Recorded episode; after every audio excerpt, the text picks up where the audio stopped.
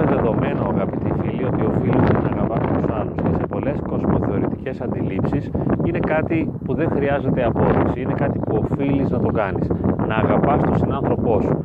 Θα ήθελα να διευκρινίσω ότι ο άλλος δεν αξίζει την αγάπη μας. Αυτό είναι κάτι απόλυτα ξεκάθαρο για μένα. Έτσι και λίγο έναν άνθρωπο τον προκαλέσεις, λίγο αν τον πειράξεις, αν του φερθείς άσχημα, αν δεν τον ικανοποιήσεις, αμέσως θα βγάλει τον κακό του εαυτό. Έχουμε όλοι μας αυτές τις εμπειρίες. Είναι κάτι που καθημερινά το αντιμετωπίζουμε. Οι άλλοι ως εχθροί. Και πραγματικά βγάζουν ένα θηρίο από μέσα τους σε πάρα πολλές περιπτώσεις. Μπορούμε να το δούμε την ώρα που οδηγούμε το αυτοκίνητο ή σε μια επικοινωνία με ξένους ανθρώπους, μπορούμε να το δούμε στην εφορία, σε μια τράπεζα. Αμέσως ο άλλος αν θυχτεί θα ορμήσει να σε κατασπαράξει. Κατά συνέπεια είναι αυτονόητο ότι δεν αξίζει να τον αγαπώ για αυτό που είναι. Γιατί δεν με αγαπά και αυτός για αυτό που είμαι. Με αγαπά μόνο στο βαθμό που μπορώ να τον ευχαριστώ. Στο βαθμό που μπορώ να είμαι αυτό που θα ήθελε. Στο βαθμό που του αρέσω, τότε με αγαπά. Εάν όμως κάνω πράγματα που τον ενοχλούν, τότε αμέσως θα βγάλει το θηρίο από μέσα του και θα ορμήξει να με κατασπαράξει. Αυτό είναι μια κοινή εμπειρία. Γι' αυτό και η άνεφόρον απροϋπόθετη αγάπη μπορεί να λειτουργηθεί μόνο μέσα στα πλαίσια της πνευματικής ζωής. Ας δούμε για παράδειγμα την Εκκλησία. Εκεί με τη χάρη του Θεού, με την βίωση της χάρης του Θεού, είναι κανείς δυνατόν να υπομένει την αγριότητα των άλλων και να μπορεί να μεταστρέφει και να μεταρσιώνει την εχθρότητά τους σε αγάπη και καλοσύνη. Αυτό γίνεται μόνο με τη βοήθεια του Θεού. Κανείς άνθρωπος δεν του αξίζει αυτό στην πραγματικότητα. Γι' αυτό εν τέλει έχουν δίκιο όλοι αυτοί οι οποίοι φέρονται με έναν εχθρικό τρόπο απέναντι στους άλλους και λειτουργούν καθαρά αμυντικά και εγωκεντρικά. Σε ένα πνευματικό επίπεδο πολλές φορές κρίνουμε τους ανθρώπους αυτούς. Γιατί φέρεσαι έτσι, γιατί είσαι επιθετικός, γιατί δεν αγαπάς, γιατί δεν συγχωρείς; Μα γιατί να συγχωρήσω και γιατί να αγαπήσω, εφόσον βιώνω συνεχώς στο πετσί μου την εχθρότητα των άλλων ανθρώπων και αυτό είναι μια συνειδητοποίηση συνεχής. Δεν είναι κάτι που συνέβη μια φορά, είναι αυτό που νιώθω κάθε μέρα. Καθημερινά νιώθω τους άλλους να είναι επιθετικοί εναντίον μου, να είναι εγωκεντρικοί και συμφεροντολόγοι, να θέλουν να με χρησιμοποιήσουν και νιώθω πως αν δεν τους ικανοποιήσω θα μου επιτεθούν.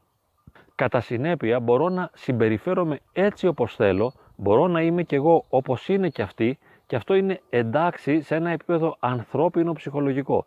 Ανθρωπίνος λοιπόν δικαιούμαι να συμπεριφέρομαι όπως μου συμπεριφέρονται. Και αυτό που λέμε οδόντα αντί οδόντος και οφθαλμός αντί οφθαλμού είναι κάτι πάρα πολύ ανθρώπινο και νομίζω ότι ανθρωπίνος είναι δίκαιο. Μόνο σε ένα πνευματικό επίπεδο και μόνο με την προϋπόθεση ότι υπάρχει ο Θεός της αγάπης και μόνο με την προϋπόθεση ότι μετέχουμε στη δική του αγάπη και εμείς και αντλούμε από εκείνον χάρη και δύναμη, μόνο τότε και για να μην χάσουμε εκείνον δηλαδή, είμαστε δεσμευμένοι να αγαπάμε τους άλλους ανεφόρων. Τους αγαπάμε ανεφόρων χάριν Χριστού, χάριν του Θεού, χάριν της αγάπης του Θεού και όχι επειδή το αξίζουν. Κανείς άνθρωπος, και το υπογραμμίζω αυτό, είναι μια υποκειμενική αντίληψη, αλλά έτσι το θεωρώ και το νομίζω, κανείς άνθρωπος δεν αξίζει να τον αγαπάμε ούτε αυτός που μας φέρεται με τον καλύτερο τρόπο. Ούτε ο σύζυγος, ούτε η σύζυγος, ούτε ο εραστής, η ερωμένη, το παιδί, ο γονιός, κανένας. Γιατί όλοι αυτοί οι άνθρωποι θα μας επιτεθούν όταν πονέσουν, όταν ενοχληθούν, όταν δεν τους ευχαριστήσουμε και δεν τους ικανοποιήσουμε. Θα δείξουν το άγριο επιθετικό πρόσωπό τους. Έτσι λοιπόν οφείλουμε να έχουμε ισχυρές άμυνες και να προστατεύουμε τον εαυτό μας από αυτούς και βέβαια και γιατί όχι αναγκαστικά κάποιες φορές στο βαθμό που λειτουργούμε ανθρώπινα να είμαστε και εμείς επιθετικοί στα πλαίσια της αυτοάμυνας για να μην μας κατασπαράξουν τα θηρία που είναι οι άλλοι.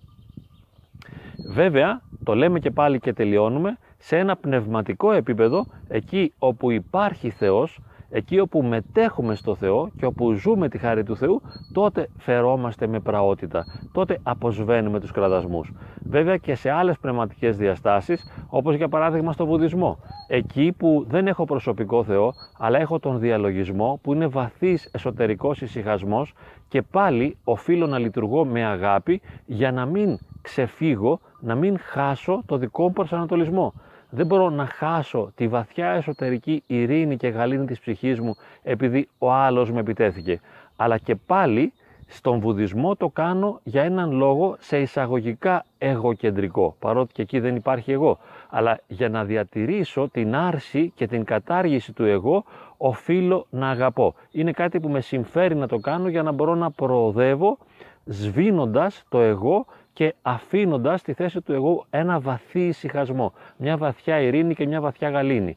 Στην Εκκλησία, στην πνευματική ζωή, έχουμε ζωντανό προσωπικό Θεό και για να μπορέσουμε να κρατήσουμε αυτή τη σχέση μαζί Του και για να μπορούμε να Του επιτρέπουμε να είναι ο τροφοδότης και ο ζωοδότης μας ο Θεός, για να μπορούμε να ζούμε και να τρεφόμαστε από Αυτόν, κάνουμε αγάπη προς τους άλλους.